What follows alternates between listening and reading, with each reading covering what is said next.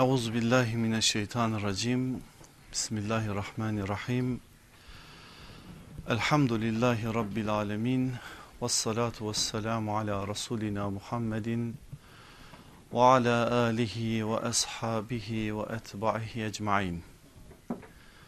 Rabbimize sonsuz hamdler olsun. Yine bizi birbirimize kavuşturdu. İnşallah hayır adına bir araya gelmemizi hayırlarla neticelendirir Rabbimiz.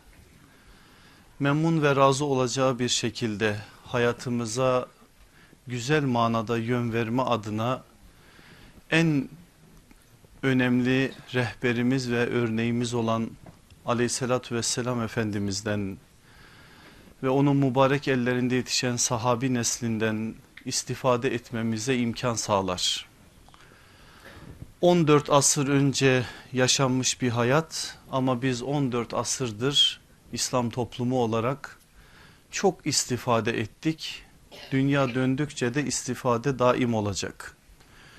İstikbalimizi köklerimizde aramak gibi bir zorunluluğumuz var. Dertlerimize derman olarak o güzel nesle müracaat etme gibi bir zorunluluğumuz var. Rıza makamını elde etmiş yaşadıkları hayatla Allah'ın razı ve memnun olduğu o nesle her an müracaat etme gibi bir sorumluluğumuz ve vazifemiz var. Biz de zaten bu bilinçle bu seneki derslerimizin başlığını muhteşem ahlak olarak belirledik. Bu bilinçle de aleyhissalatü vesselam efendimizin ve onun mübarek ellerinde yetişen ashab-ı kiram efendilerimizin ahlakını öğrenmek ama sadece öğrenip burada bırakmak değil öğrenip hayatlarımıza aktarmak gibi bir sorumlulukla beraberce bir yürüyüşe çıktık. Sonuna kadar inşallah hak ve hakikat adına yürümek bana da sizlere de nasip olsun. Hak dışında bana hiçbir şey söyletmesin, nefsimi karıştırtmasın. Sizlere de haktan başka, hakikatten başka inşallah bir şeyler dinletmesin buralardan ve hepimize dinlediklerimizi, öğrendiklerimizi hayatlarımıza aktarmayı kolaylaştırsın inşallah. Zor, zor bir zaman, zor bir zemin. İnanın ki şu yaşadığımız günler içerisinde bile Müslüman kalmak, Müslümanca hayatı devam ettirmek öyle kürsülerden konuşulduğu kadar rahat değil. İstikamet üzere hayatı devam ettirmek kolay değil.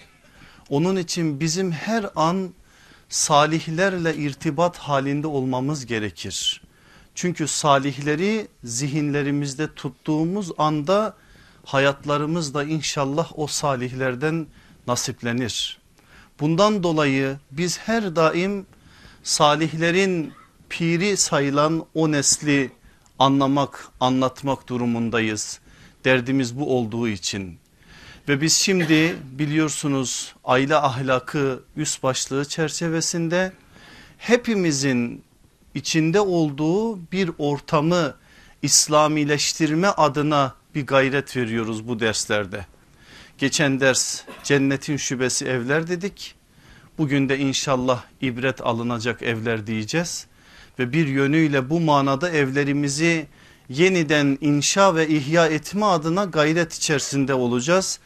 Belli ilkeleri öğrenerek, örneklikleri öğrenerek saadeti evlerimize taşıma adına biraz daha çabamızı, gayretimizi, azmimizi arttıracağız inşallah. Dersin başında dersle alakalı olan bir rivayete sizi misafir edeceğim. Ama bu rivayete misafir olmadan önce üç muhatap kısmının çevresinin olduğunu size hatırlatmak isteyeceğim. Çünkü bazen bazı rivayetleri değerlendirirken ya bu bizimle alakalı değil bu başkalarıyla alakalı gibi bir hale giriyoruz. Bunu açıkça söylemesek bile bazen halimiz böyledir. Böyle olana da tercümanul Kur'an olan İbnül Abbas Allah kendisinden ebeden razı olsun çok sert bir tepki verir. Bir gün böyle genç neslin oturup Kur'an okuduklarını görünce Maide suresinin 45. ayetinden sonrasını okuduklarına şahit olur. Onları uzaktan böyle izler.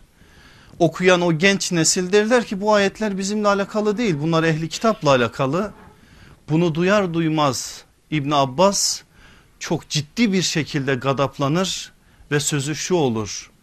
Ey Müslümanlar der siz ne akıllı adamlarsınız böyle. Allah'ın kitabında ne kadar tatlı mesaj varsa size ne kadar acı varsa ehli kitaba öyle mi? Vallahi bu kitabın kapakları arasında bulunan her ayet bizedir. Biz kendimizi böyle muhatap saydığımız zaman istifade ederiz. Yoksa şu Yahudiler için, şu Hristiyanlar için, şu münafıklar için e, cennet ayetleri de bizler için biz de müminiz deyip meseleye böyle bakarsak yanlış yaparız. Ne varsa hepsi bizim içindir. Allah'ın kitabına konmuşsa eğer biz de o kitaba muhatapsak eğer ki böyledir. Her hitaba lebbeyk ya Rab deyip icabet etmeliyiz. Kur'an'ın yaşayan hali olan aleyhissalatü vesselam efendimizin her uyarısına, her uygulamasına, her açıklamasına da kendimizi muhatap saymak durumundayız. İşte şimdi benim size aktaracağım bir rivayette üç kesimin muhatap olması gerekiyor bu rivayete. Bu üç kesimin dışına kimse kalır mı onu da bilmiyorum onu ben size havale ediyorum. Kimdir o üç kesim? Bir, evlenecek yaşa gelmiş olmasına rağmen anne babası hocası arkadaşı kimse üzerinde söz sahibi olan birisi evlen demesine rağmen 40 tane bahane üreten gençlere şimdi söyleyeceğim mesaj. 2. Evinde evlenecek genç olmasına rağmen çocuk kız erkek artık neyse ne yapıyorsa delikanlı kız anlamayan baba ve annelere bu mesaj. Şimdi söyleyeceğim rivayet. 3. Evlenmeye muktedir olmasına rağmen yani buna imkan bulamamayıp da bu manada bir seviyeye gelen gençlere karşılık İslam cemaatinin sorumluluğunu aktaran ve anlatan bir rivayet bu. Kaldı mı dışarıda kimse? Kalmadı. Gençler bu rivayetin sorumluluğunda anne ve baba sorumluluğunda ve İslam cemaati sorumluluğunda biz üç kesimi de dikkate alarak şimdi aktaracağım rivayeti anlamaya çalışacağız. Rivayetimizin kahramanını tanıyorsunuz. Ben ara ara ondan bahisler açıyorum. Çok büyük bir isimdir çünkü. Rebi'a İbni Kab el-Eslemi. Ebu Zer-i Gıfari'yi çok iyi biliyorsunuz. O da Eslem kabilesinden ki Gıfar kabilesi ile Eslem kabilesi yan yana iki kabiledir. Beraberce Müslüman olmuşlardır. Hatta birçokları Hazreti Ebu Zer'in vesilesiyle iman şerbetiyle tanışmıştır. Ne zaman Medine'ye gelmiş Rebiya İbni Kab bilmiyoruz. Ancak hicretin 5. yılından sonra Eslem kabilesinin fertlerinin Medine'de çoğaldığını biliyoruz. O büyük insanın Resulullah'la çok farklı bir bağı var. Allah Resulü aleyhissalatü vesselamı tanıdıkça seven birisi ve her anını Efendimizle geçirmek isteyen birisi. Hatta bazen gençtir delikanlıdır belki o günler 15-16 bilemediniz 20 yaşlarında birisidir. Efendimizin hanesinin önünde oturur. Resulullah kalktığı zaman teheccüd namazına ben onun hizmetini yapayım diye orada uykusuyla adeta savaşır. Bazen uykusuna galip galip gelir kalkar hizmet eder bazen gelemez. Kendisi yine bize Ebu Davud'da aktarılan bir rivayetle bazen bekliyorum Resulullah çıksın hizmet edeyim ama Allah Resulü ne zaman Allahu Ekber deyip namaza durunca ben o zaman uyanıyordum deyip halini bize tasvir eder. Müslim'de geçen bir rivayet var asıl anlatacağım o değil ama Rebiya İbni Kab'ı daha iyi tanımamız için o rivayeti anlamamız lazım. Bir gece ben ne yapıp yapıp Resulullah'a hizmet edeceğim diye kendisini ikna ettirir. Allah Resulü aleyhissalatü vesselam haneden çıkar hemen koşar Efendimizin önüne ya Resulallah bu gece sana hizmet edeceğim der. Efendimiz çoğu zaman yaptırmaz ama çok iştiyakla söylediği için o gün müsaade edecektir. Hemen abdest suyunu getirir güzelce Resulullah'a hizmet eder. Efendimiz ondaki aşkı heyecanı sevdayı görünce o anda sözü şu olur. İste benden Rebiya ne istiyorsan Allah'a senin için dua edeyim. İki rivayet var. Rivayetlerden biri şu. Rebiya İbni Kab bu sözü duyunca ya ben ne istesem diye heyecandan dili tutulur. Bana müsaade et ya Resulallah biraz düşüneyim der.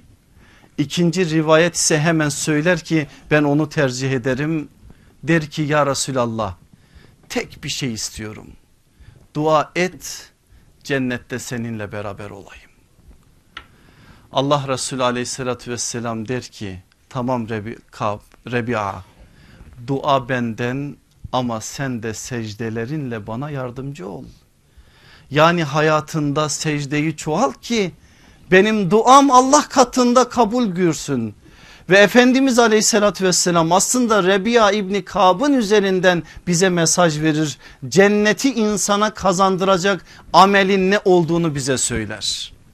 Çok farklı bir rivayet üzerinde durulması gerekir ama asıl konumuz o değil. O Rebiya İbni Kab artık yaşı kaç olmuşsa 17, 18, 20 bilemiyorum. Aleyhissalatü vesselam Efendimizin etrafında pervane gibi dönerken Resulullah bir gün huzuruna çağırır. Ey Rebiya der niye evlenmiyorsun? Evlenecek zamanın gelmedi mi diyor. Niye evlenmiyorsun? Hiçbir şey söyleyemiyor. O andan sonra biraz sonra şu sözü söylüyor. Ya Resulallah diyor seni sana olan hizmetten geri kalmama adına hiç düşünmüyorum. Sana hizmetimde kusur etmemek için böyle bir şey yok gündemimde. Aleyhissalatü vesselam Efendimiz bir şey söylemiyor. Aradan bir müddet, müddet geçiyor. Yine Efendimiz Rebia'yı gördüğü bir anda bir daha soruyor aynı soru. Rebia diyor evlenmeyecek misin? Cevap aynı ya Resulallah sana hizmetimde kusur etmemek için şu an düşünmüyorum der. Bunu deyince de Efendimiz bir şey demez ama bakın Rebi'a İbni Kab önemli bir mesaj veriyor bize. Bir anda diyor kendi kendime düşündüm. Resulullah iki kez aynı soruyu sorduysa bana demek ki benim evlenmemi istiyor. Eğer dedim üçüncü kez sorarsa bana söyleyeceğim söz belli. Diyeceğim ki ya Resulallah kiminle evleneyim? O beni evlendirsin. Sorumu hazırladım diyor. Efendimizin etrafında pervane dönüyorum. Bazen önüne geliyorum arkasında dolaşıyorum. Beni görsün bir daha sorsun. Efendimiz de sormuyor. Üçüncü kez diyor bir gün sordu. Rebi'a dedi niye evlenmiyorsun? Hemen cevap hazır. Kiminle ya Resulallah? Falanca ensarın evine git benim selamımı söyle kızlarını sana versinler. Bitti. Allah Resulü söyledi. Artık itiraz etme yok. Varacak o ensar evine. Söyleyecek Allah Resulü'nün selamını. Evin beyi de hanımı da merhaba ey Resulullah'ın elçisi diyecek selamı alacak ve hiçbir itiraz etmeden kızlarını Rebia'ya verecekler iki kesme verdim buradan mesajı verdiğimi umuyorum. Gençlere de verdim anne ve babalara da verdim. Bakın üç kez sordurulduğu anda o soru gencin tavrı budur. Buradan alın alacağınızı ve artık bugün bu yaşadığımız zeminde birilerinin telkinatıyla değil 14 asır önce olsa bile asrı saadetin telkinatıyla bu meseleyi de anlayabilecek kıvama ve seviyeye gelmeliyiz toplum olarak. Çünkü o standart Medine standardı insanlığın en ideal hali öyleyse eğer başka bir şey düşünmemize gerek yok o hali anlayıp gereğini yerine getireceğiz. Soruyoruz gençlere niye evlenmiyorsun? 40 tane bahane ama o bahanelerin en altında şöyle bir bahane yatıyor. Bizim delikanlımız cennetten huri bekliyor. Bu dünyada huri yok. Huri orada. Bu dünyada başına iş açacak bir imtihan var. Söyledim onu. Evleneceksin. Evlendiğine de bin pişman olacaksın ama yine de evleneceksin. Çünkü bu ibadet, bu cihat, Allah'ın emri, Resulullah'ın kavli. Biz böyle istiyoruz, böyle işi başlatıyoruz. O halde beklentimizi fazla üst düzeyde tutma gibi bir hakkımız yok. O masallarda beyaz atlı prens, prenses o masallarda alacaksın evleneceksin daha 3 ay olmadan niye evlendim diye dizlerine vuracaksın. Ama nasıl ki sabah namazına kalkarken bir aşkla şevkle kalkıyorsan aynı şeyi evliliğini devam ettirme adına da gayret içerisinde olacaksın.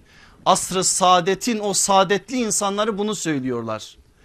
Ensar'ın evine gidip eve talip olur olmaz seni Resulullah gönderdi Allah Resulü'nün elçisi deyip hoş geldin sefa geldin diyerek kızlarını veren o ensar ailesi anne ve babalara ne söylüyor? Diplomaya takılma diyor. Kariyere takılma diyor. İşi, gücü, evi, aşı çok fazla irdeleme diyor. İki şeye bak diyor. Bunları ileride daha da açacağız. Bir imana bak. Bir de evini geçindirebilecek kabiliyette mi ona bak. Bu ikisi önemli. Sadece biri de olmaz. Bu ikisine bak tevekkeltu alallah de ver. Ne olacak? Allah'a güvendikten sonra itimat ettikten sonra nice samanlıkların seyran olduğunu biliyoruz. Bu niye olmasın? Ama sen itimadını işin başında zedelersen Allah korusun. Ensar'ın evinden o müjdeyi alıyor geliyor Efendimizin yanına Rebi'a. Aynen onun dilinden aktarıyorum size. Ya Resulallah diyor gittim o eve senin selamını söyledim aldılar selamını kızlarını bana verdiler ama benim verecek mihrim yok ki. Bana çabuk Büreyde el Eslemi'yi çağırın diyor. Büreyde el Eslemi Rebia'nın kabilesinden aynı kabileden.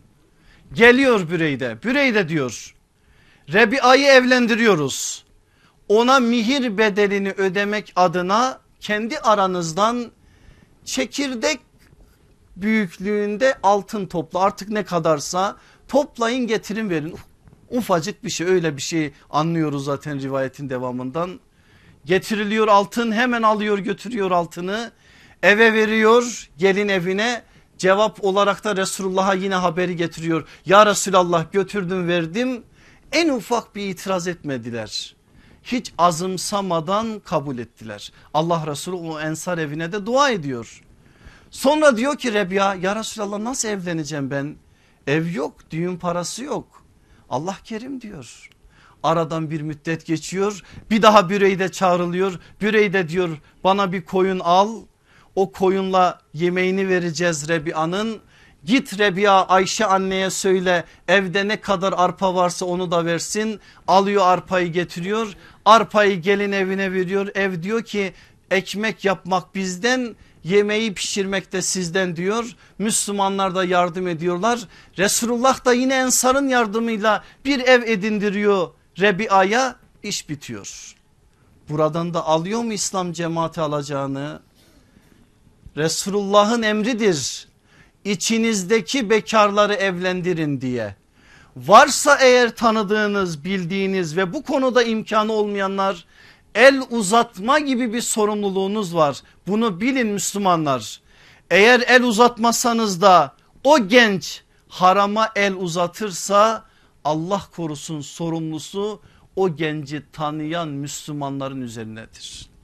İnşallah aldınız alacağınızı. Ben emanet emaneti verdim size artık siz bilirsiniz. Gelin bu bilgiler ışığında ibret alınacak evler bahsine bir girelim. Aslında geçen ders ne dedim? Cennetin şubesi evler. E bu ders ne demeliydim? Cehennemin şubesi evler demeliydim. Ama diyemedim. Niye diyemedim? Çünkü serlevha önemlidir. Onu belirlerken bile onun altını da ona uygun bir biçimde belirlemek gerekir. Eğer biz cehennemin şubesi evler deseydik bugün size vereceğim örnekleri ben anlatamazdım size. Neden? Çünkü bugün size anlatacağım örnekler içerisinde evet cehennemi andıran tablolar var ama cehennemin içerisinde cennet var. Cehennemin içerisinde cenneti hak eden adamlar var. Kastımın ne olduğunu anlıyor musunuz? Açıklayayım size. Cehennem gibi ev ama hanım cennet hanımlarından bir hanım. Cehennem gibi bir ev ama erkek cennetin adamlarından. Cehennem gibi bir ev ama Allah o evin çocuklarını meyvelerini cennetin adamları kılmış. Onun için cennetin şübelerine karşı olarak cehennemin şübeleri diyemiyoruz bu dersin başlığına. Ya ne diyoruz? İbret alınacak evler. Zaten Kur'an'ımız bize ister kıssaları anlatsın ister o kıssalar içerisindeki şahsiyetleri anlatsın iki amaçla anlatır. Bir hak damar var bir batıl damar var. Bir hak çizgi var bir batıl çizgi var. Hak çizgiyi niye anlatır? Bakın anlayın örnek alın onlar gibi olun. Batıl çizgiyi niye anlatır? Bakın anlayın ibret alın onlar gibi olmayın. Bunun için anlatır. Ondan dolayı biz istersek ben İsrail'i okuyalım. İstersek Hristiyanlara ait bazı ayetleri okuyalım. İster mesela Res, Res halkını okuyalım. Eyke halkını okuyalım. Medyen toplumunu okuyalım. İsterse şahsiyetleri okuyalım. Mesela Hazreti İbrahim okuyalım. Hazreti Musa'yı okuyalım. Hazreti Yakub'u okuyalım. Hazreti Yusuf'u okuyalım. İsterse karşı cepheden Firavun'u okuyalım, Nemrud'u okuyalım, Haman'ı okuyalım, Karun'u okuyalım, Belam'ı okuyalım fark etmez. Neyi okursak okuyalım bu iki bakış açısıyla okumak durumundayız. Hak damarsa eğer örnek almak için batıl damarsa eğer ibret almak için. Şimdi biz de ibret alma adına ibret alınacak evler başlığı altında dört evi bugün tanıyacağız biraz. Ama yine direkt kendimizi bu işin muhatabı sayarak. Geçen ders ne yapmıştık? Dört evi ikisini Kur'an'dan ikisini Kur'an cemaatinden yani sahabe neslinden belirlemiştik. Bugün ne yapacağız? Aynı yöntem. İki tane Kur'an'dan iki tane Kur'an'ın cemaatinden dört tane evi ibret nazarıyla okuyacağız. Hangi evler bu evler? Bir zulüm evi, iki haset evi, üç nifak evi, dört ihanet evi. İlk ikisi Kur'an'dan diğer ikisi Kur'an'ın cemaatinden. Anlamaya çalışalım mı beraber? Zulüm evinden başlayalım gelin. Zulüm evi derken önce bir zulmün tarifini verelim ki kastımızın ne olduğu iyice anlaşılsın. Biz Türkçe'de hemen aklımıza ne gelir? Haksızlık, birine işkence yapma, birinin hakkını gasp etme, birine bir şekilde hakaret etme bunların hepsi zulüm. El hak doğru. Ancak zulmün Arap dilinde çok daha önemli bir anlamı var. Nedir? Allah eşyaya ve varlığa bir yer yaratmıştır.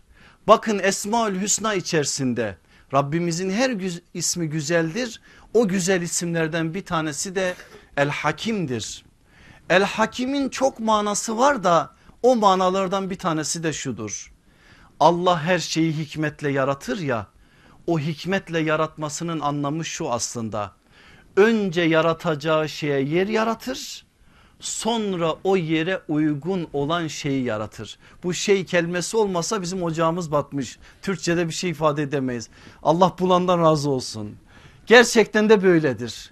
Allah önce o varlığa neyse artık o yer yaratır. Sonra o yere uygun olan şeyi yaratır. Bu neyse artık. Allah'ın yarattığı şeyden Allah'ın yarattığı yerden o şeyi ister yukarıya ister aşağıya fark etmez bu. Yerinden ettiğiniz anda onun adı zulümdür. Anlatabildim mi? Herhalde çok basit bir dille anlattım ki anlaşılsın. İsterse ona değer katın Allah'ın koyduğu yerden yükseltin adı zulüm. İsterse onu aşağıya doğru indirin Allah'ın koyduğu yerden değerini düşürtün düşürtün adı zulüm. Ne yaparsanız onun yerine başka bir şey koydunuz onun adı zulüm. Onun yerine başka bir şey koyarken onu yeri, yerinden ettiniz onu götürdünüz başka yerde istihdam ettiniz onun adı zulüm. İşte zulüm böyle bir kelime. Peki zulmün en büyük çeşidi ney? Kur'an imdadımıza yetişiyor. Lokman suresinde Hazreti Lokman'ın oğluna öğütlerinin içerisinden öğreniyoruz. Nedir? Şirktir. Allah'a eş koşmak, Allah'a bir şeyi denk saymak, Allah gibi muamele etmek bunun adı şirk ve bu en büyük zulüm. Peki şirkin en büyük hali ne? Şirk en büyük zulüm. Şirkin en büyük hali ne? Nedir? Bir insanın kendini şirk olarak eş görmesi Allah'a haşa. Kimi kastediyorum hemen aklınıza geldi. Firavun. Ne dedi Firavun? Ben sizin Rabbinizim dedi. Haşa. Naziat suresinde ifadesi budur. Kendisini Rab olarak takdim etti tebasına. Yani kendisini şirk olarak öne sürdü. Kendisini ilah olarak Rab olarak neyse artık kendisini böyle takdim ettiği için şirke düşmesi bir zulüm. Şirke kendisi düştüğü için bin zulüm olarak zulmün en zirve haline geldi. İşte öyleyse eğer biz zulüm evi der demez aklımıza gelecek olan ilk ev kim olmalı? Firavun'un evi olmalı. Tanıyalım o evi zulümleri başlamış daha öncesinden ama süreç ilerlerken Kur'an'dan öğreniyoruz bir rüya görüyor.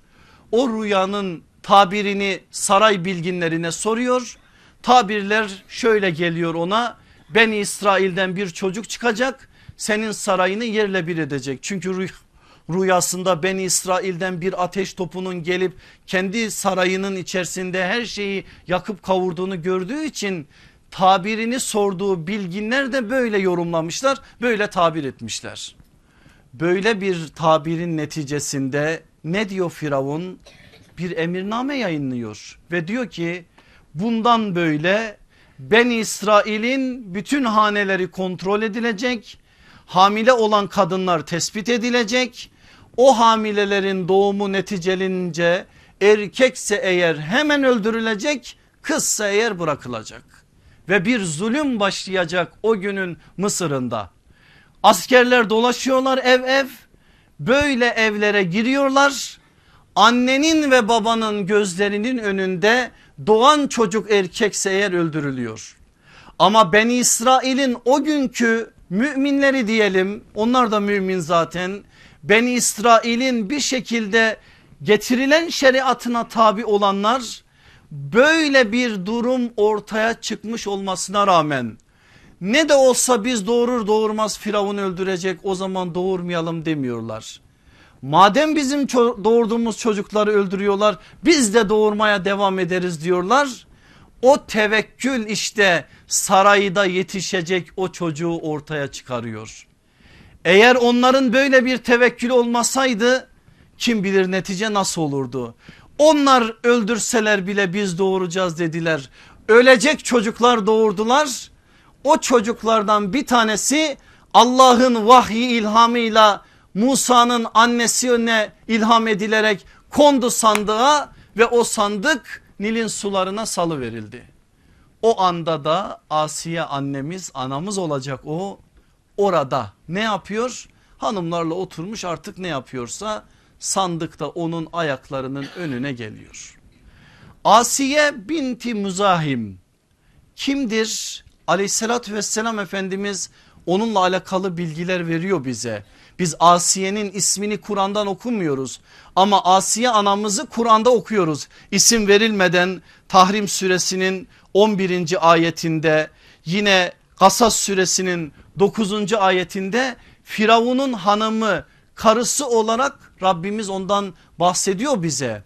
Ama onun isminin Asiye olduğunu biz Kur'an'ın en önemli müfessiri olan aleyhissalatü vesselam'dan öğreniyoruz. Özellikle Bukhari'de ve diğer sahih hadis kitaplarında Allah Resulü aleyhissalatü vesselam Asiye anamızın ismini de söylüyor. Onun karşılaşacağı cennetteki tabloları da bizlere resmediyor tasvir ediyor. Asiye annemiz yıllar önce evlenmiş Firavun'la. Firavun onu çok seviyor saadetli bir evleri var bir dediği iki olmuyor böyle bir ev. Siz böyle anlayın ki onun nelerden vazgeçtiğini daha iyi anlamış olasınız. Böyle bir evin tek bir eksiği var o da bir çocuk. Saadetleri ileri düzeyde istediğini elde edebilecek bir halde tek bir eksikleri var bir çocuk. Allah Musa'yı sandıkta Asiye anamızın ayaklarına gönderdiği zaman Asiye anamız alıyor kucağına çok seviniyor. Bu bize göz aydınlığı olsun diyor. Varıyor Firavun'un yanına. Firavun'un endişelerine rağmen onu ikna ediyor. Çünkü Asiye annemizin onun katında değeri çok fazladır. O ikna edince böyle bir kabulle saraya girmiş oluyor Musa. Musa'nın kelime anlamı sazlık alan demektir. Oradan bulunduğu için öyle de isim verilmiştir zaten ve başlıyor Musa Firavun'un sarayında Firavun'un kadınının ellerinde yetişmeye. Allah bir şeye hüküm verdi mi? Artık onu kim engelleyebilir ki? Aslında bu kıssa bu yönüyle de çok önemli mesajlar söyler. Allah yürü diyecek de biri engelleyecek. Allah yürütmeyecek de biri yürütecek mümkün müdür? İşte bu kıssa bu yönüyle de Allah'ın takdirinin önüne hiçbir şeyin geçemeyeceğinin en önemli haberidir. Ve Hazreti Musa bebeklikten itibaren başlıyor sarayda büyümeye. Çok güzel bir hikmet kıssa da var burada daha doğrusu nükte. Emzirilmesi gerekiyor o çocuğun. Nereye gidiyorlarsa Musa o hanımın sütünü emmiyor. Kur'an'dan öğreniyoruz Kur'an anlatıyor bize Musa aleyhisselamın ablası o askerleri takip ediyor. Çıkıyor onların önüne diyor ki şurada da bir ev var. Gelin o eve de bir bakın diyor. Gösterdiği ev Musa'nın kendi evi. Geliyor oraya Hazreti Musa annesi günlerdir görmemiş oğlunu orada Allah onun yüreğine bir sekinet veriyor analık adına bir şey orada ortaya koymuyor ve orada o sütü emmeye başlıyor Musa aleyhisselam. Ne yapıyor Firavun'un askerleri? Her gün anasına getiriyorlar Musa'yı. Emziriyorlar bir de üstüne üstlük ücret ödüyorlar. O emzirmeye karşılık. Allah bir işe müdahil olursa olacak budur işte. Allahu Ekber demekten başka ne diyebilirsiniz buna? Budur işte. Çok şeyler söyler bunlar bize. Musa aleyhisselam büyüyor. Geçen ders anlattım. Artık Medyen'deki hayatı başlıyor dönüşte peygamberdir. Peygamber olunca Firavun'un karşısındadır. Mücadele başlıyor ve hak adına orada hakikate yaraşır bir biçimde Hazreti Musa o günün hak damarını temsil etme adına batıl damarının temsilcisi olan Firavun'un karşısındadır. Mücadele ilerledikçe Firavun'un şiddeti artıyor. Ama Allah Firavun'un sarayındaki kadın olan Asiye'nin yüreğine iman tohumunu ekiyor. Nasıl ekiyor? İki tane rivayet var. Müfessirlerimiz bize aktarıyorlar. Bu ayetlerin tefsiri sadedinde. Kurtubi'den aktarıyorum size şimdi aktaracağımı. Firavun'un sarayında Beni İsrail'den bir kadın var. O kadın sarayın hizmetlisi, hizmetli hizmet işleriyle uğraşıyor. İman ediyor Hazreti Musa'ya Firavun o iman ettiği için o kadını vazgeçirme adına onlarca işkence uyguluyor ama ne uyguluyorsa uygulasın o hanım imandan geri durmuyor. Onun imandaki sebatı Asiye anamızın yüreğine iman tohumunu ekiyor. Bir rivayet budur. İkinci rivayet ise şudur. Geçen ders anlattığım o sihirbazlar kıssası var ya o kıssaya şahit olunca Asiye anamız iman ediyor. Hangisini kabul edersek ikisi de mümkündür. Asiye anamız iman edince Firavun'un zulümleri Asiye annemizin üzerinde arttıkça artıyor. Öyle ki artık o işkenceler dayanılmaz bir boyuta geliyor. Ne oluyor biliyor musunuz? Elleriyle ayaklarını kazıklara çaktırıyor Firavun. Güneşin altında günlerce bıraktırıyor ve son süreçte şöyle bir tehdit geliyor. Ya inkar edeceksin Musa'yı ya da şu koca kayayı senin üzerine atacağım. o anda artık dayanılmaz bir boyuttadır.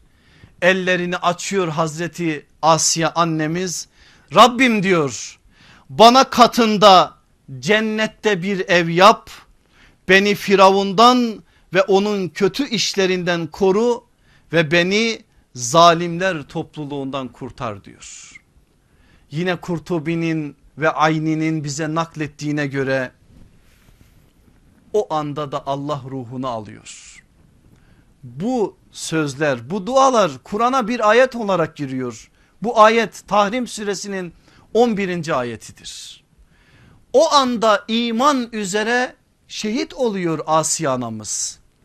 Allah Resulü aleyhissalatü vesselam Asiye annemizi nasıl anlatıyor bize? Rivayetler çoktur ama bir tanesi şöyledir. Bir gün Efendimiz eline bir çubuk alıyor. Şöyle dört tane alt alta çizgi çekiyor. Sonra soruyor sahabeye nedir bunlar? Onlar her zamanki edeple Allah ve Resulü daha iyi bilir diyorlar. Aleyhissalatü vesselam Efendimiz de diyor ki o dört tane çizgi hanımlar aleminin dört sultanıdır. Hanımlar aleminin içerisinden seçilmiş dört tane güzide hanımdır. Kimdir onlar? Firavun'un hanımı Asiye, Meryem'in annesi İsa'nın annesi Meryem, Huveylid'in kızı Hatice ve Muhammed'in kızı Fatıma. Dört tane hanımın ayrıcalıklı olduğunu beyan ediyor ki bu beyanda rivayetler daha da fazladır. Ne yaptık biz o zulüm evinden ibret adına çok şey aldık. İbret adına bize çok şey söyledi. Hem Firavun hem de o andaki sebat adına Hazreti Asiye'nin ortaya koyduğu tavır.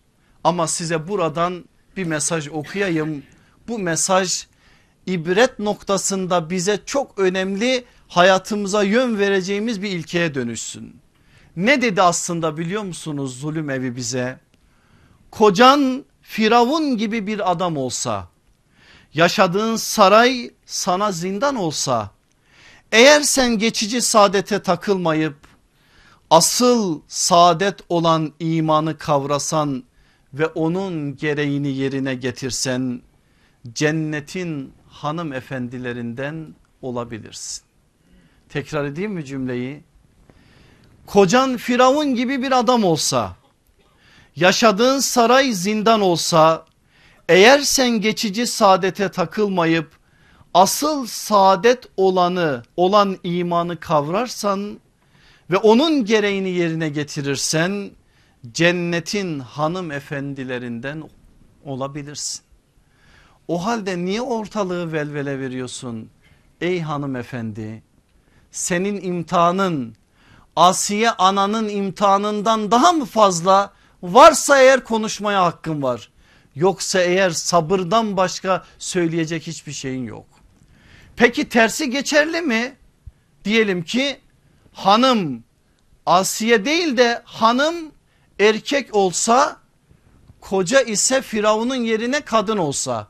Yani bir evde Firavun'un rolünü kadın oynasa Asiye'nin rolünü erkek oynasa mümkün müdür? Mümkündür. Hemen Kur'an Tahrim onda bunu söylüyor bize zaten. İki tane örnek geliyor orada önümüze. Nedir onlar? Hazreti Nuh'un ve Hazreti Lut'un hanımları. Bakın orada erkeğin rolüdür Asiye aslında hanımların rolü de Firavundur. Tersi de mümkündür. Tersi de olursa bu mesajı tersten okumak da mümkündür. Zulüm evi ibret nazarıyla bize bunları söyler. Gelin ikinci eve. O ney? Haset evi. Haset evi deyince aklımıza hemen Hazreti Yakup'un evi gelebilir. Ben önce onu düşündüm ama sonra vazgeçtim. Niye? Çünkü Hazreti Yakup'un evindeki o haset sonu saadetle biten bir haset. Başta bir haset vardı kardeşler arasında ama sonunu biliyorsunuz. Ahsenul kasas olan Yusuf süresinde iş güzel bir biçimde neticelenir. Ama ben size bir evden bahsedeceğim. Kur'an'a giren bir evden hasetle başlamış hasetle bitmiş. O haset de o evi ibretvari bir biçimde Kur'an'a zem ile girdirmiş Ve Kur'an o evin bırakın dünyadaki halini bir de cehennemdeki halini tasvir etmiş. Hangi evden bahsediyorum? Ebu Leheb'den bahsediyorum. Tebbet suresinden bahsediyorum. Düşünebiliyor musunuz? Peygamber aleyhissalatü vesselamın amcası olacaksın. Onun hayatının her karesine şahit olacaksın. Çocukluğunu bileceksin, gençliğini bileceksin, olgunluğunu bileceksin. Onun ahlakına nübüvvetten önce hayran olacaksın. Ahlakına hayran olduğun için diyeceksin ki onun iki tane kızı benim gelinim olmalı. Rukiye ile Ümmü Gülsüm'ü iki tane oğluna Utbe ve Uteybe'ye isteyeceksin. Ama gün gelecek o yeğenin la ilahe illallah diyecek en büyük düşman sen olacaksın. Bu nedir? Gerekçesi nedir?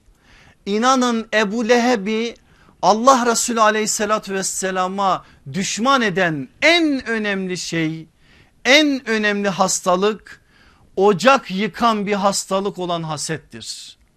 Bu haset öyle bir hastalık ki Allah kimseyi düçar etmesin. Allah varsa içimizde o hastalıkları da gidersin. Adamın ocağını batırır. Hasettir işte Kabil'e öz kardeşi Habil'i öldürten. Hasettir işte iblisi şeytanlaştıran iblisleştiren.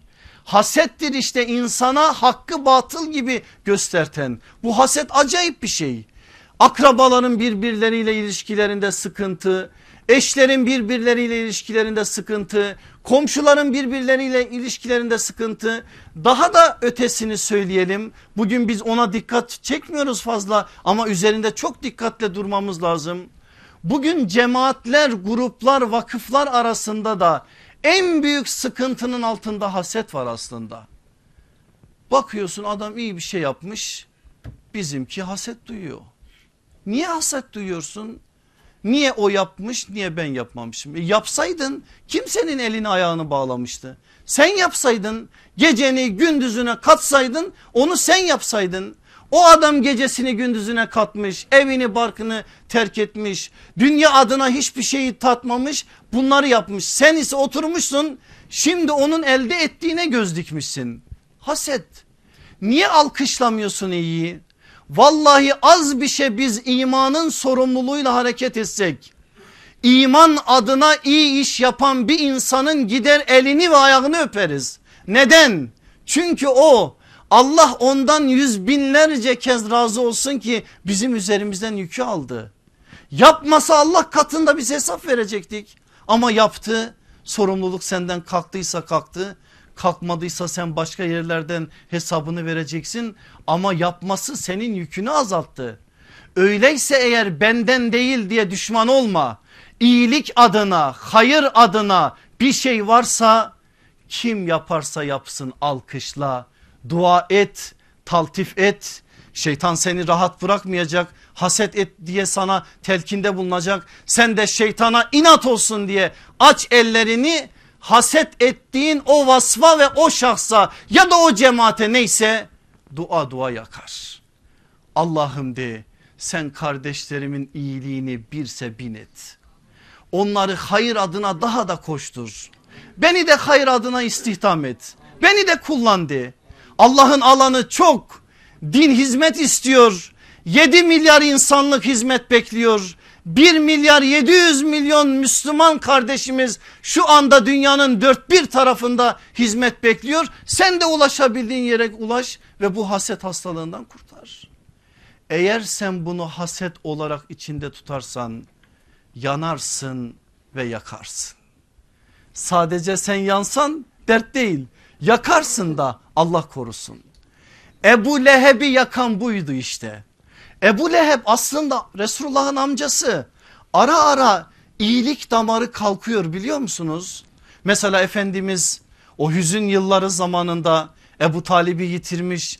Hatice anamızı da yitirmiş. Ebu Leheb Resulullah'ın huzurunda daha iman etmemiş iman da etmeyecek biliyorsunuz. Yeğenim diyor bundan sonra ben varım korkma diyor. İçinden böyle bir şey geçiyor. Geliyor eve evde bir muallim var Kadınların muallimliğini siz iyi bilirsiniz. Kadınlar kusuruma bakmasın ama iyi öğretirler bu işi iyi becerirler. Ümmü Cemil Ebu Leheb'i telkinle dolduruyor dolduruyor bir daha düşmanlığa sevk ediyor.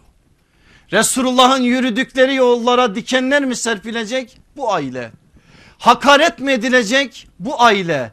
İnsanların içerisinde Resulullah küçük mü düşürülecek? Bu aile. Ne yapıyor akabede? Allah Resulü bir yere gidecekse ya öncesinde ya sonrasında sarı saçlı mavi gözlü adam kaynaklar da böyle tarif ediyor öyle de hali vardır sarı saçlı mavi gözlü o adam çadırdan çadıra giriyor ve diyor ki inanmayın ona ben onun çocukluğunu bilirim o böyledir şöyledir deyip Resulullah'ı kötülüyor. Ebu Leheb'in evi haset evi ve o ev kendini yakan bir hale dönüşüyor. Allah bakın kimlere imanı nasip etti ama Ebu Leheb'e nasip etmedi. O haset onu yakıp kavuran bir hale dönüştürdü. Neticesinin ne olduğunu da en güzel bize Tebbet suresi söylüyor. Nedir haset evi bize mesaj itibariyle dikkat buyurun. Yeğenin alemlere rahmet olarak gönderilen bir peygamber olsa evin Cebrail'in gidip geldiği bir eve komşu olsa eğer sen haset hastalığına tutuşur ve bunu tedavi etmek için çaba içerisine girmezsen Kur'an'ın peygamberin ve kıyamete kadar gelen tüm müminlerin lanetini kazanacak işler yapabilirsin. Budur. Bir daha tekrar edeyim. Yeğenin alemlere rahmet olarak gönderilen bir peygamber olsa evin Cebrail'in gidip geldiği bir eve komşu olsa eğer sen haset hastalığına tutuşur ve bunu tedavi etmek için çaba içerisine girmezsen Kur'an'ın peygamberin ve kıyamete kadar gelen tüm müminlerin lanetini kazanacak işler yapabilirsin.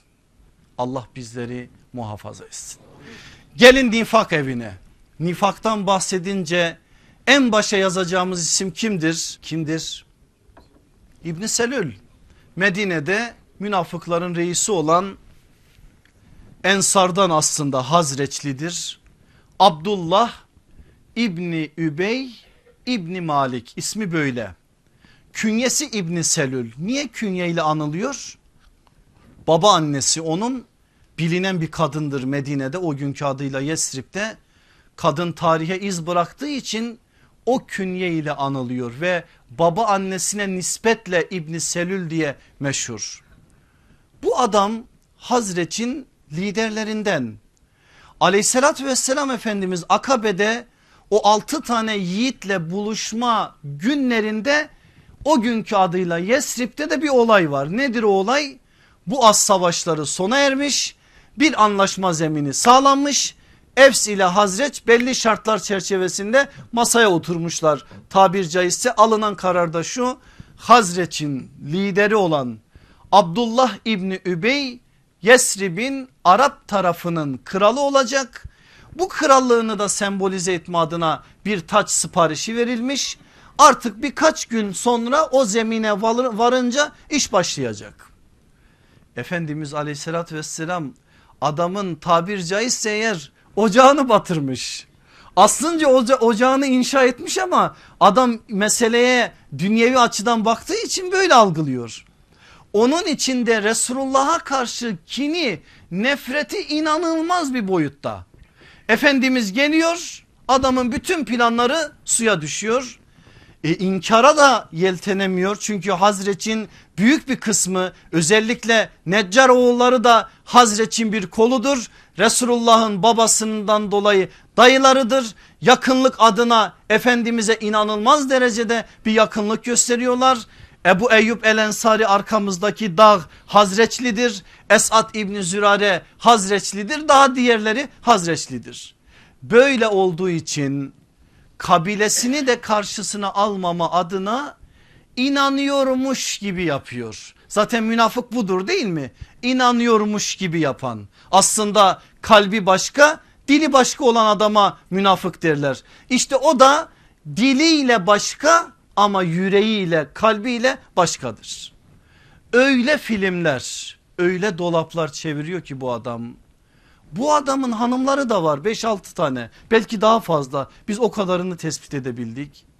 Hanımlarından bir tanesi de iki tane ileride ismini çok iyi duyacağımız ve size birazdan anlatacağım iki büyük mümin ve müminenin hanımı. Havle binti el Munzir ne yazık ki hanımları Havle de dahil kocalarına iyilik adına hiçbir telkinde bulunmuyorlar. Nifak evi beyiyle hanımıyla o evi kapsamış. O evde hep bu konuşuluyor.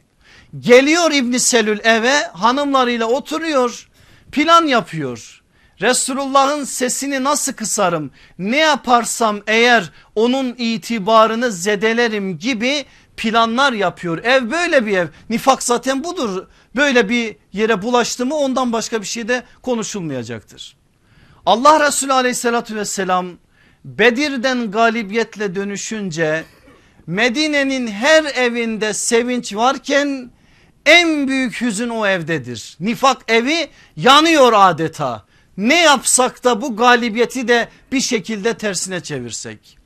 Plan şu Resulullah'la beraber bir yıl sonra olacak olan Uhud'a katılınacak ve bir yerde ordunun bir ordu güzergahının bir yerinde İbn Selül sözünü geçirebildiği kadar insana geçirerek adamlarını alıp geri dönecek. Bakın katılmasa bir zarar yok ama nifak ehli böyle yapacak. Ve Efendimiz aleyhissalatü vesselamla birlikte Uhud'a katılma adına Medine'den çıkıyor. Yolun bir yerinde o yeri de biliyoruz takriben Medine'de 300 tane adamı kandırarak geri götürüyor. Ben o 300'ün tamamının münafık olduğuna inanmıyorum. Ara ara da söylüyorum size. O telkinlere kapılmış bazı zavallı Müslümanlar da var işlerinde. 300 adamı getirince geriye Resulullah kaç kişiyle çıkmıştı? Bin kişiyle. Ordunun üçte biri çözüldü. Ne yapmalıydı Allah Resulü aleyhissalatü vesselam? En azından yüreğinde bir korku duymalıydı ama Allah'a tevekkül edende böyle bir şey yoktur. Giden gitsin. Ne olacak? Allah de yürü. Sen hedefe kitlen. Hedef de Allah'ın rızası olsun. Dünyevi anlamda bir hesap değil. Varacağın yer bellidir. Uhud oldu. Evet sıkıntılı oldu. Ama netice itibariyle nasıl rahmet olduğu da Allah'ın kitabında ayetler olarak geliyor. Nifak evi kaynatmaya devam ediyor. Hicretin 5. yılı Mustalik oğulları gazvesi bu evin sakini olan İbn Selül de o gazvenin içerisinde o gazveye katılma sebebi de belli. Karşıdaki düşman çok fazla güçlü değil ganimet de fazladır. Ganimetten fazla pay almak için İbn Selül o ordunun içerisindedir. O orduda öyle bir karışıklık çıkarır ki İbn Selül kardeşlikleri destan olan muhacir ile ensarı birbirine düşürür bir anda muhacir ile ensar karşı karşıya gelirler.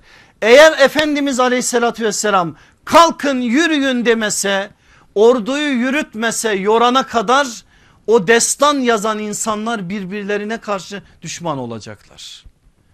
Münafığın işi bu zaten başka ne yapacak? Aynı yıl Müreysi gazvesinde ifk hadisesini çok fazla kaşıyarak Müslümanlara ve Medine'deki diğer insanlara gündem olarak taşıyan da odur. O günde güya Efendimiz'e acıyormuş gibi duydunuz mu diyor Resulullah'a ne olmuş? Hanımı böyle böyle yapmış diyor. Sanki iyi bir şey konuşuyormuş gibi. Münafık böyledir. Münafığın dili çok tatlıdır. Konuştuğu zaman size bayılırsınız. Ama içinde neler vardır neler onu ancak Allah bilir. Orada da konuşuyor ama anlayan Müslümanlar var o kabileden kalkıyorlar bir ayağın peygamberin mescidinde ey Allah'ın düşmanı diyorlar. Senin bu konuşmandan kastın ne olduğunu biliyoruz. Biri ayağından biri başından tutarak onu mescitten dışarıya atıyorlar. Ama durmuyor nifak halen kaynıyor. O günden sonra da neler neler yapıyor neler neler. Ne zamana kadar? Hicretin 9. yılına kadar. 9. yıl hastalanıyor yatağa düşüyor. Oğlu Abdullah biraz sonra anlatacağım size. Abdullah'ı çağırıyor. Abdullah diyor git peygamber aleyhissalatü vesselama de ki gömleğini bana versin ben o gömleğini kefen olarak edineyim. Varıyor Abdullah Efendimiz'e ya Resulallah diyor babamın böyle bir talebi var. Efendimiz anında çıkarıp veriyor. Peki niye veriyor? Aslında İbni Selül'ün hükmü verilmiş Kur'an'da zaten. Bakın Nur suresinde okuyun iftiranın büyüğünü üstlenen adam için en büyük azap vardır diyor Allah. O ayette 5. yıl hicretin inen ayet hükmü verilmiş. Bunu Resulullah bilmez mi? Ama Efendimiz bir tebliğ metodu öğretiyor bize. Derdi aslında İbni Selül değil. O gömleğin İbni Selül'ü kurtarmayacağını da biliyor. Ama İbni Selül'ün itibar ettiği adamlar var. Ailesi var, yakınları var, akrabaları var. O yakınlığın üzerinden Efendimizin attığı o adım üzerinden belki onu dinleyen adamlar imana ısınır diye Efendimiz bunu yapıyor. Sallallahu aleyhi ve sellem. Anlıyorsunuz değil mi bunları? Bakın metodu da gösteriyor bize. Öyle boşuna bağırma çağırma yok. Efendimizin her adımında bir hikmet var. Orada münafıkların lideri olan ve hanımına din uzatan o iftirayı yayan o adama karşı tavrı çok farklı olabilir Efendimizin. Ama onun arkasında bıraktıkları belli bir taassupla İslam'a karşı mesafeli durmasınlar diye Resulullah sallallahu aleyhi ve sellem böyle bir adım atıyor. Gömlek gidiyor vefat ediyor ölüyor. Ölüyor. Abdullah geliyor Efendimizin huzuruna ya Resulallah diyor. Babamın cenaze namazını kıldırır mısın? Efendimiz evet diyor. Oraya doğru yürürken Ömer Efendimizin karşısında ya Resulallah diyor sen nereye gidiyorsun? Böyle bir adamın cenaze namazı kılınır mı? Bırak beni Ömer Allah beni muhayyer kıldı bunda. Ben onun için yapacağım diyor. O anda ayet iniyor işte Tevbe suresinin 84. ayeti ve ayet Efendimiz'i alıkoyuyor gitmiyor. Peki Resulullah'ın o adımı ne? Aynen biraz önce söylediğim varacak oraya o adamın bir şekilde kandırdığı yüreklerine farklı şeylerle telkin ettiği bir şekilde yönlendirdiği insanları kazanmak. İnsan kazanma adına Allah Resulü'nün bu çabası ama nebevi metot Allah'ın belirlediği metottur. Rabbanidir onun her adımı her yolu o belirleniyor ve Resulullah ondan alıkonuyor. O nifak evinden biraz önce size dediğim Havle binti Munzir isimli kadından iki tane çocuk var. Biri mümin biri mümine. Mümin kim? Abdullah İbni Abdullah İbni Übey. Bu Abdullah İbni Selül'ün oğlu bak babasıyla aynı ismi taşıyor. Neden olduğunu söyleyeceğim. Diğeri ise Cemile binti Abdullah. Abdullah İbni Abdullah asıl ismi nedir onun biliyor musunuz? Babası ona Hubab ismini koymuş. Gelip iman edince Resulullah'ın huzurunda Efendimiz diyor ki Hubab şeytandır. Senin adın Abdullah olsun diyor. Res Efendimiz hep böyle değiştirir isimleri. Ya Abdullah ya Ab Ab Abdurrahman diye değiştirir. Adını öyle değiştiriyor. O da itiraz etmiyor. Ya Resulallah babamın adı da aynı bunu demiyor. Resulullah bir şey demişse bitmiştir. O Abdullah bir iman insanı oluyor. Babasının konumunu düşünün bir de onu düşünün. Öyle bir insan ki Resulullah onu vahyin emin katiplerinden biri olarak yanında istihdam ediyor.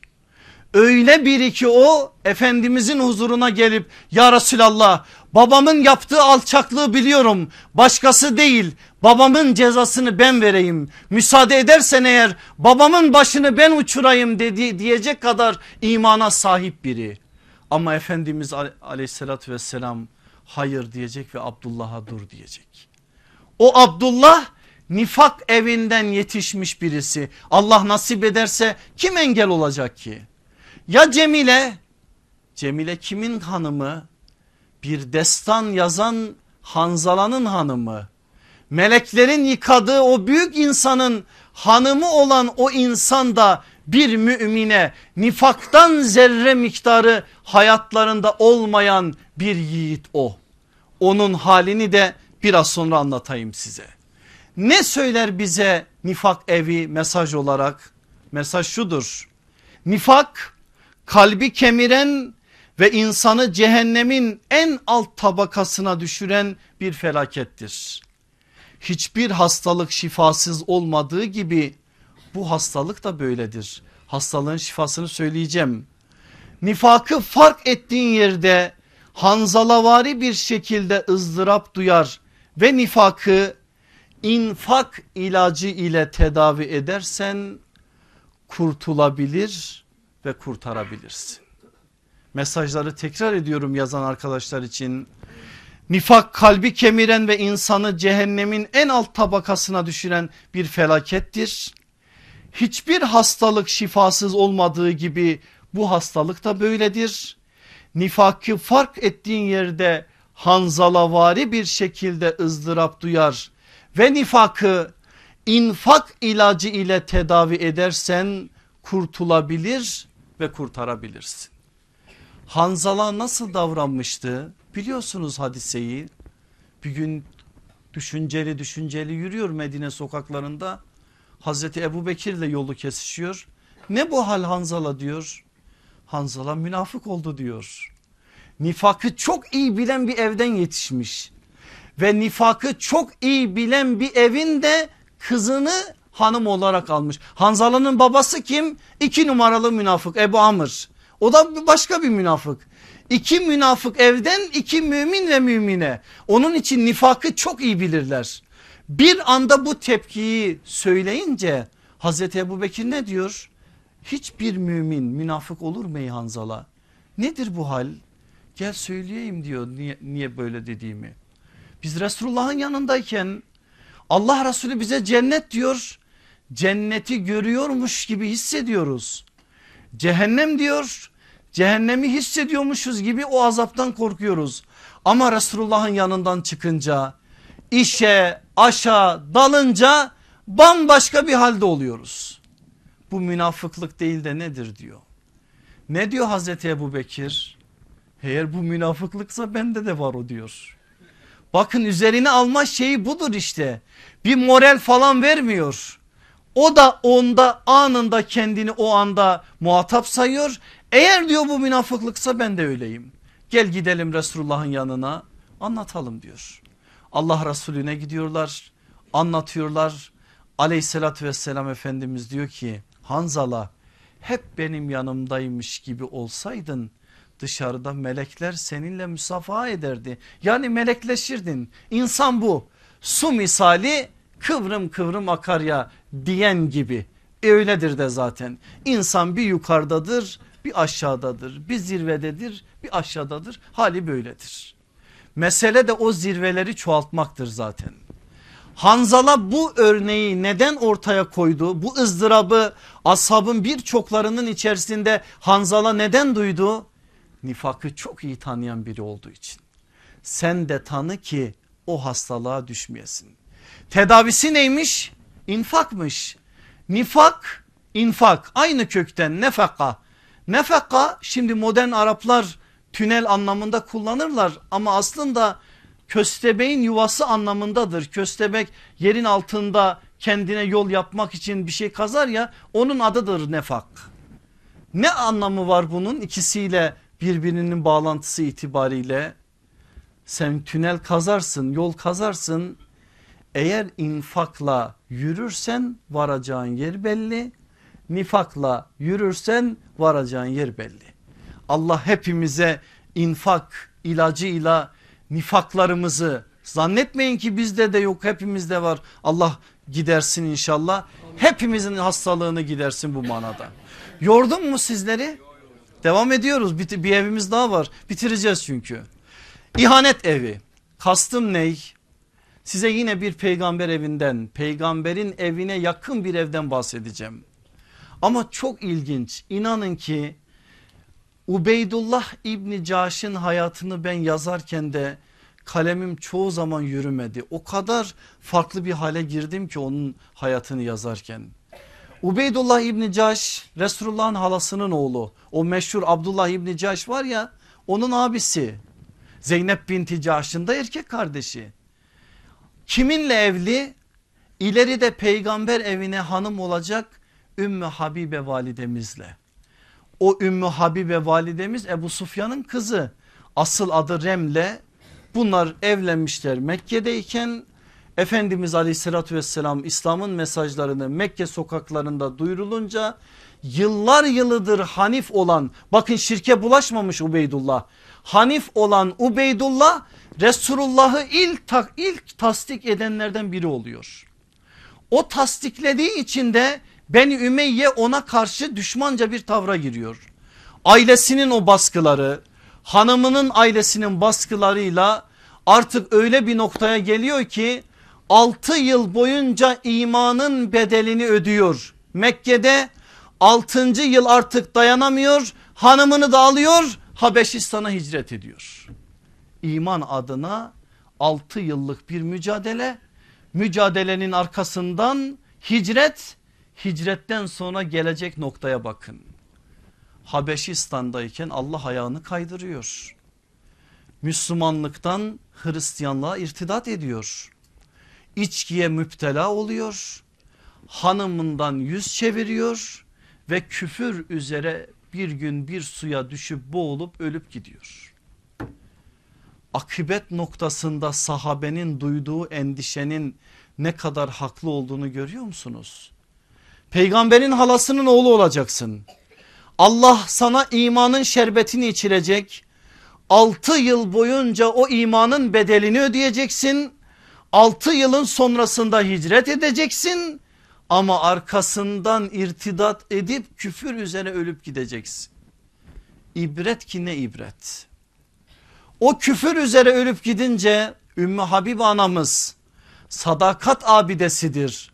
O kaydı ben kaymamalıyım diyerek imanını muhafaza eder. Dağ gibi sabit kadem durur. Resulullah onun bu halinden haberdar olunca hicretin 6. yılında Amr İbni Ümeyye'yi elçi olarak Necaşi'ye gönderince şöyle bir taleple gönderir. İmana sadakat gösteren Ümmü Habibe eğer isterse ben onu nikahımı almak istiyorum. Neden? Resulullah ona ödül verecek, taltif edecek. Kıyamete kadar gelecek olan bütün müminlerin anneleri kılacak. Onun adını tarihe çok farklı bir biçimde altın harflerle yazdıracak. Resulullah'ın müjdesi nedir? Benim haneme cennetlik olmayan bir kadın girmez. Giren o haneye her anamız cennetliktir. Müjdeyi veren Resulullah sallallahu aleyhi ve sellem'dir. Tabi kabul edecek Ümmü Habibi anamız için düğün bayram. Ama aradan ancak bir yıl geçince Hazreti Cafer'in Hayber'in arkasından Medine'ye gelişiyle Efendimiz aleyhissalatü vesselama buluşacak. Resulullah'la birlikteliği sadece dört yıl olacak. O Ümmü Habibe anamız tarihe adını nasıl yazdıracak biliyor musunuz? Hudeybiye'nin arkasından yani Hayber'in sonrasında gelince Ebu Sufyan babası anlaşmayı yenileme adına hadise uzun biliyorsunuz. Kızının evine de gele, geldiğinde oturmaya yeltendiği anda kızı minderi çekip alacak. Şaşıracak Ebu Sufyan. Kızım diyecek beni minderden mi esirgiyorsun? Minderi benden mi esirgiyorsun? Ne diyecek o kız? O büyük insan, o büyük ana, o peygamberin minderi baba. Sen ise bir müşriksin, bir müşriği o mindere oturtmam diyecek. Radıyallahu anha. Ümmü Habibe ana böyle bir annemiz bizim. Sadakat onun en önemli azığı. Ve sonraki hayatına baktığınız zaman da nasıl bir halde olduğunu göreceksiniz. Dağ gibi iman olduğu için hücre-i saadetin yıldızlarından biri olacak. İhanet evi bize nasıl bir mesaj veriyor? Allah aşkına dikkat edin mesaja. Mesaj çok canlıdır. Hepsi gibi bu da ama özellikle bugünün dünyasına kadına erkeğe çok şey söyler. Beraberce çıktığın yollarda eşinden imanına ve nikahına dair bir ihanet görürsen ben buna nikah da ekledim çünkü Ubeydullah nikaha da aslında ihanet etti imanına ve nikahına dair bir ihanet görürsen sadakat senin en büyük azığın olsun. O kaydı diye sen de kayarsan, o sattı diye sen de satarsan, ihanet rüzgarı seni de kasıp kavurur. Ama sadakati kuşanırsan büyük zorluklardan sonra rahmete, mağfirete ve saadete erebilirsin. Allah hepimizi bu saadete erenlerden etsin.